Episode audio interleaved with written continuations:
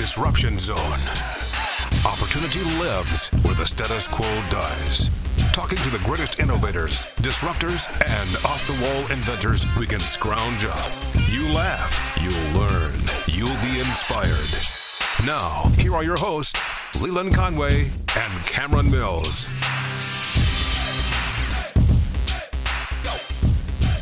All right, I feel like I've been MIA for a while, um, and it's weird because the podcast like totally passed eighty thousand downloads, and uh, I've been like in and out for the last two or three weeks, um, vacationing, ha- hanging out with family, doing some summer type stuff. But it is time to get back to work. So I want to welcome to the uh, podcast today. Uh, we have Representative Savannah Maddox from Kentucky's state legislature. Um, she really drives liberals nuts.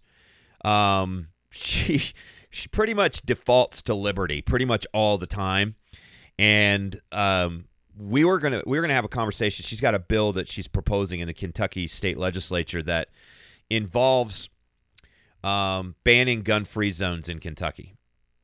Um, now, this doesn't stop private property owners from, and we'll clarify that with her. But it, it my understanding is it it doesn't stop private property owners from being able to say, "Hey, you can't come into my, you know, business with your gun."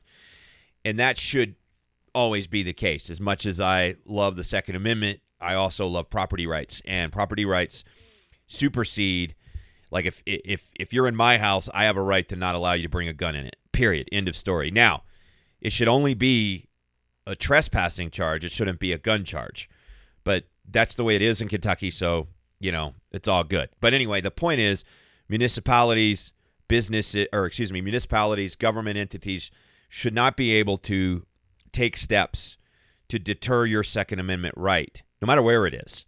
And I happen to come down to the way to the right of the NRA when it comes to guns. I, I pretty much am in the camp of if if it if the government can have it, I can have it. Right. So when the when the president was spouting that crazy rhetoric about how um, you know the government has F-15s and nukes, and I'm like, I do like the little meerkat look. I'm like, I can has F-15. I can't fly one, but I can has one, right? I can has cannon. And he was lying, like when he said that uh, they had banned cannons. They didn't ban cannons. In fact, my only my I'm not like the greatest historian in the world, but I think the the only in- instance of banning cannons that I can recall was actually the Mexican government. Uh, and that was part of what led to the revolution that created Texas, the Republic of Texas, which later then became a state of the United States. But that was all like not not all over. There was a lot of you know oppression by the Mexican government of the Texas settlers. But they when they banned the cannons, that's where the whole "come and take it" Molon Labe came from. You know what I mean? That's where all that came from. So anyway, we're going to talk to Savannah Maddox today uh, about her law that would ban gun free zones in Kentucky. And I say it's about time. All right. First, though, want to thank our sponsor, Louisville Cabinets Countertops. They are so awesome. Guys, you've heard me talk about Louisville Cabinets and Countertops a ton. And I do that because I can do that very comfortably because I have been a customer of theirs. I don't, you know, I, I don't talk about businesses, never have, not even on the radio, that I don't actually believe in.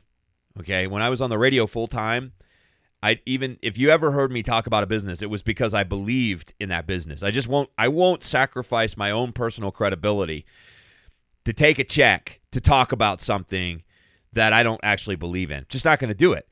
And I have been friends with Tim Montgomery, the owner of Louisville Cabinets, ever since they did our kitchen because they did a fantastic job and I just truly respected his and his crew's work ethic. And that's what really got me. And then of course the kitchen turned out beautiful.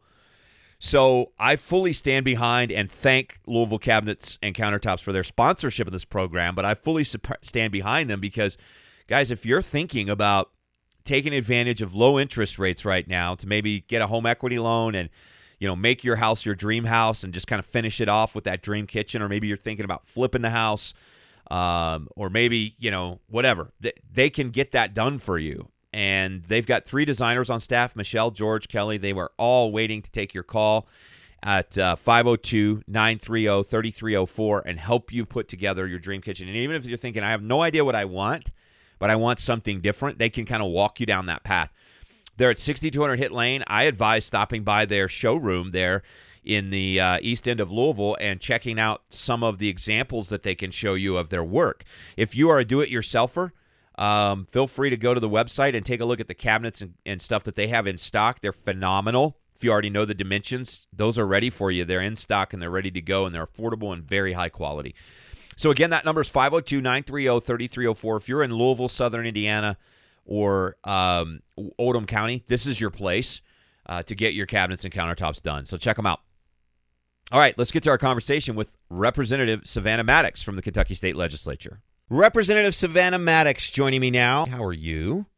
Doing very well, Leland. How are you? I'm excellent. Uh, I always appreciate your defense of the uh, Second Amendment. And now here's what you're up to that's driving liberals mad already again. And that is you want to ban uh, gun free zones in the state of Kentucky. Uh, tell me about this. What are you up to? Absolutely. Since 2019, I have been working on legislation that would prohibit local governments and other public entities from enacting policies of disallowing law abiding Kentuckians from possessing a firearm in order to be able to defend themselves. And uh, we've made some progress on this issue, and I'm hopeful that in the 2022 session that we can bring this back around because at the end of the day, um, it is not the criminals and folks who are, you know, have the intent of creating harm who are abiding by these so-called gun-free zones, and we have the folks who are lawful who have been unable to defend themselves. Uh, they're sitting ducks, more or less, yeah. in situations like this. Now, my understanding of the Kentucky Constitution, though, is that it, it's already in the law that municipalities can't change anything from state law; that nothing can supersede state law. So, where, like, what is the where are you finding that there's a necessity for additional legislation? Yes, we have good preemption laws in Kentucky, but the issue is that, for instance, college campuses, uh, public universities, and then public buildings have the ability to have a policy to where employees or students on a college campus could not possess a firearm. So therein lies the issue. And know, we've sought to address that, and there there are a whole host of Second Amendment issues that I believe will be contemplated in 2022. But given that we have super duper majorities in the House and the Senate, 105 out of 138 of the seats are held by Republicans. There's really no it, reason that we can't make progress on this issue. So, along the lines of gun-free zones. Um, this is weird for me to say, but I don't support the idea of telling private businesses that they can't tell people that they can't bring a gun into their property. Now, I'm not going to do business with an organization that tells me I can't bring a gun on their property, but I also support their property rights. Your bill wouldn't do anything to interdict property rights, would it? Absolutely not. And no, property rights are essential. And whenever you're talking about privately uh, held businesses and things of that nature, you know, I, I, can understand that we would not want to foray into that territory of using the force of government to intervene in that circumstance because you have the choice and the ability to choose to not patronize businesses uh, in accordance with that. But that said, it is the public entities that we're concerned about. And right. I think, in particular, on college campuses, this has begun to be a huge issue. Because, I mean, if, if you go back and you look at the data in particular, you know, between 1950 and 2016, upwards of 98% of mass public shootings occurred in gun free zones. And if you break that down even further between 2009 and 2016, when, you know, the definitions are a little bit tighter of what constitutes a public mass shooting, 86% of those right. took place in gun free zones. So, I mean, it's, it's clear that disallowing the lawful from being able to defend themselves against the lawless is not doing anything to address any type of violent crime. Yeah, fully agree. So your bill would actually make it legal to carry concealed on college campuses, assuming you're 21 and you've qualified for your concealed carry permit. Or actually, yes, in the state however, of well, now we have constitutional carry in Kentucky, so yes. you wouldn't even have to get a permit if you were 21. Yes, and and that's the other thing. Back in 2019, I filed constitutional carry, and uh, ended up carrying the Senate version to its passage, Senate Bill 150, and you know that was a, a, tremendous improvement. But no, given that, you would not have to have a concealed carry permit in order to be able to do so because you know I, I, firmly believe that Kentuckians have the ability in accordance with the second amendment to be able to carry a firearm without having to ask for permission or pay recurrent fees to the government in right. order to be able to do so and I've actually contemplated doing what some states have done and lowering that age to 18. That's another bill that I'm Fine contemplating filing for 2022. If you can vote, if you can vote, and if you can grab an AR-15 or not an AR-15, almost I almost fell into the liberal trap. you can have, grab an M16 and going to war. Um, you know, then by by gosh, you ought to be able to have that AR-15 when you're at home. Although you can in Kentucky when you're 18, you can have a rifle, but you ought to be able to carry concealed when you're at home um, just like every other uh, citizen. If you're able to defend us in war, then you should be able to defend yourself when you're at home. Absolutely agree with that. Um, now, where I live now in Colorado, um, obviously, once a Kentuckian, always a Kentuckian, but I live in Colorado, and in Colorado, if a store puts a sign on the door that says no guns in here, and if I take my gun in as a concealed carry permit holder, the only crime I'm committing is potentially trespassing if I'm asked to leave and I refuse to. Mm-hmm. So there's no weight of law per se on the no gun sign when it comes to private businesses. Kentucky is the same way. Do I understand that correctly? That is correct. Okay. They can ask you to leave, and if you're not uh, willing to leave, then then know, it's in, a trespassing law, right? You, you, can be brought up for trespassing, but you know, still, I, I, think that you have created a scenario, particularly in terms of public entities, whenever they disallow you from being able to defend yourself. Right. Should they then be liable if an incident were to occur?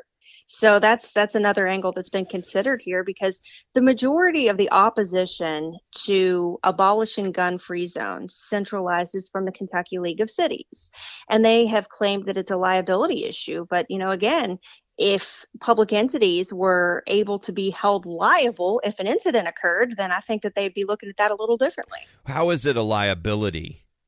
If because because that that this this is a really good point. We're talking with Representative Savannah Maddox from Dry Ridge. Um, this is a really good point because the fear is that gun bad, gun scary, therefore liability, right? Mm-hmm. But the reality is criminal bad, criminal scary. Allow criminal in with gun, don't allow person that is law abiding to defend themselves. There's your liability. Absolutely. And therein lies the issue because whenever they talk about liability, obviously they're thinking in terms of criminals, but they're also thinking in terms of unintentional discharge and things of, of that nature. But really, the data is not there to suggest that that is a significant enough of a reason, if you did believe that there was one, to be able to infringe upon a citizen's ability to exercise their Second Amendment rights. Right. That should always be the first priority whenever we are approaching public policy. So I think that the argument is weak, and I think that it should not detract lawmakers from taking action on this issue. All right, I had this conversation with Congressman Massey. Philosophically, let's just go there since we're talking guns. And I like this question. I like asking politicians this questions because some politicians are uncomfortable with it. Um, but philosophically, what should because I'm just kind of referencing President Biden's comments about AR-15s and F-15s and nuclear weapons last week. What philosophically do you think a law abiding citizen ought to be able to own in America? Anything.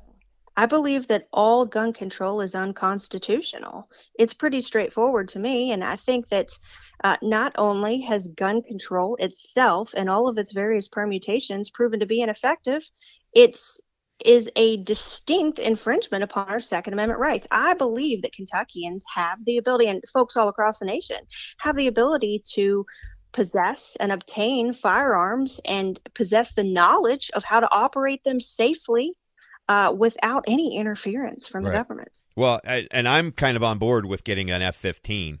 So I'm like, I, I thought that pre- that President Biden made the best case for owning AR-15s that I've ever heard when he said he was contradicting. You know, they they they like to call AR-15s weapons of war when in fact we do mm-hmm. not send our boys and girls into battle with an AR-15. That would put them at a severe disadvantage. We send them with M16s and fully automatic rifles. That that is that is very different from an AR-15. Um, but to say, by the way, we have F-15s and nuclear weapons, so you can't beat us.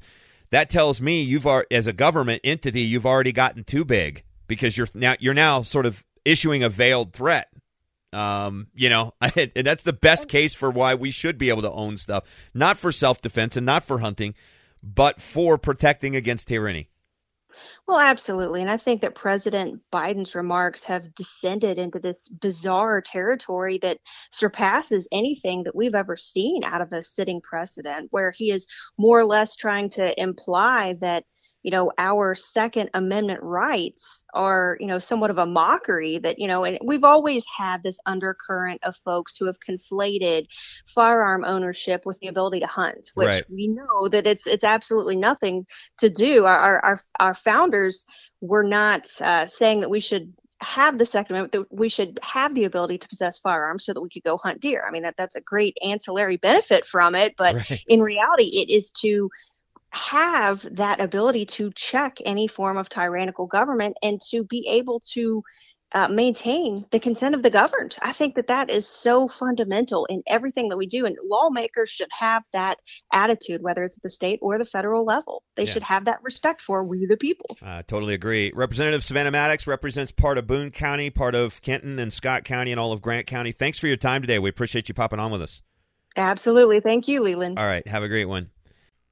Love her. She's awesome and a stalwart defender of liberty and the Second Amendment. All right. Thank you for listening. This was a short podcast. We've got some longer ones that are in the box coming out hopefully this week. Cameron Mills is going to join us next week. We're going to do a podcast about manliness. That should be fun. He's trying to become a manly man. Uh, he went camping and he thinks that makes him a manly man. Uh, and I'm going to instruct him otherwise. So we're going to talk about that with Cameron Mills next week as well. Uh, we also have um, my friend Jack Maxwell, who I uh, appeared in a uh, documentary with about medical cannabis. And uh, Jack Maxwell was the host of the show um, Booze Traveler. And uh, he actually is a Hollywood actor. He's a very interesting guy, very super nice guy.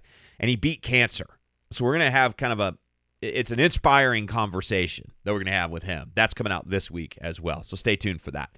Big thanks to Louisville Cabinets and Countertops for their help with our program and uh, their continued support. Guys, I talk about Louisville Cabinets and Countertops because I've been a customer to their kitchen in Kentucky before we moved to Colorado. And actually, I'm pretty sure the work they did helped our house sell in less than a day. But you don't even have to take my word for it. You can go to like Google reviews and read like Amy talks about their designer's vision for our new kitchen was spot on. The team at LCC showed up when they said they would, and they were awesome, and I highly recommend them. That's a key right there. You don't waste my time. Louisville Cabinets and Countertops is not going to waste your time. Steph said, excellent product, fantastic service after the sale. You've heard me talk about this before. I love the SaaS. I love the SaaS, the service after the sale, the ongoing relationship. That is so important in anything that you purchase uh, any business relationship that you get involved in. So give them a call if you're looking to redo your kitchen, complete remodel, or you just need new countertops, or maybe you're a do it yourselfer. They've got cabinets in stock that are high quality, or they can do the Dream Kitchen total remodel. Call them at 502 930 3304. If you're in southern Indiana, Louisville, northern Kentucky, central Kentucky, or uh, uh, Oldham County, this is your place. It's 6200 Hit Lane. Phone number is 502 930 3304. Call George, Miche- uh, Michelle, or Kelly, the designer, standing by, waiting to hear from you. Uh, again, thanks to Louisville Cabinets and Countertops for their help. And thanks to you for downloading us more than 80,000 times. You people are awesome. Keep sharing the word. Super easy. You can just go to uh, iHeartRadio and search the Disruption Zone. Download it, and uh, we'll deliver new episodes to your pocket. Uh, you can do the same with Apple Podcasts and Google Play. Please give us a good review. That helps uh, continue to spread the word. And uh, just wanted to say thank you again for your help. Thanks to Dynamics Productions for their audio production help with this program and uh, JP Web Design. Find me on Twitter. It's at Leland Show and at Zone Disruption. And on Instagram, it's at The Disruption Zone and at Great Leland. Have a great day. I'm Leland Conway, The Disruption Zone.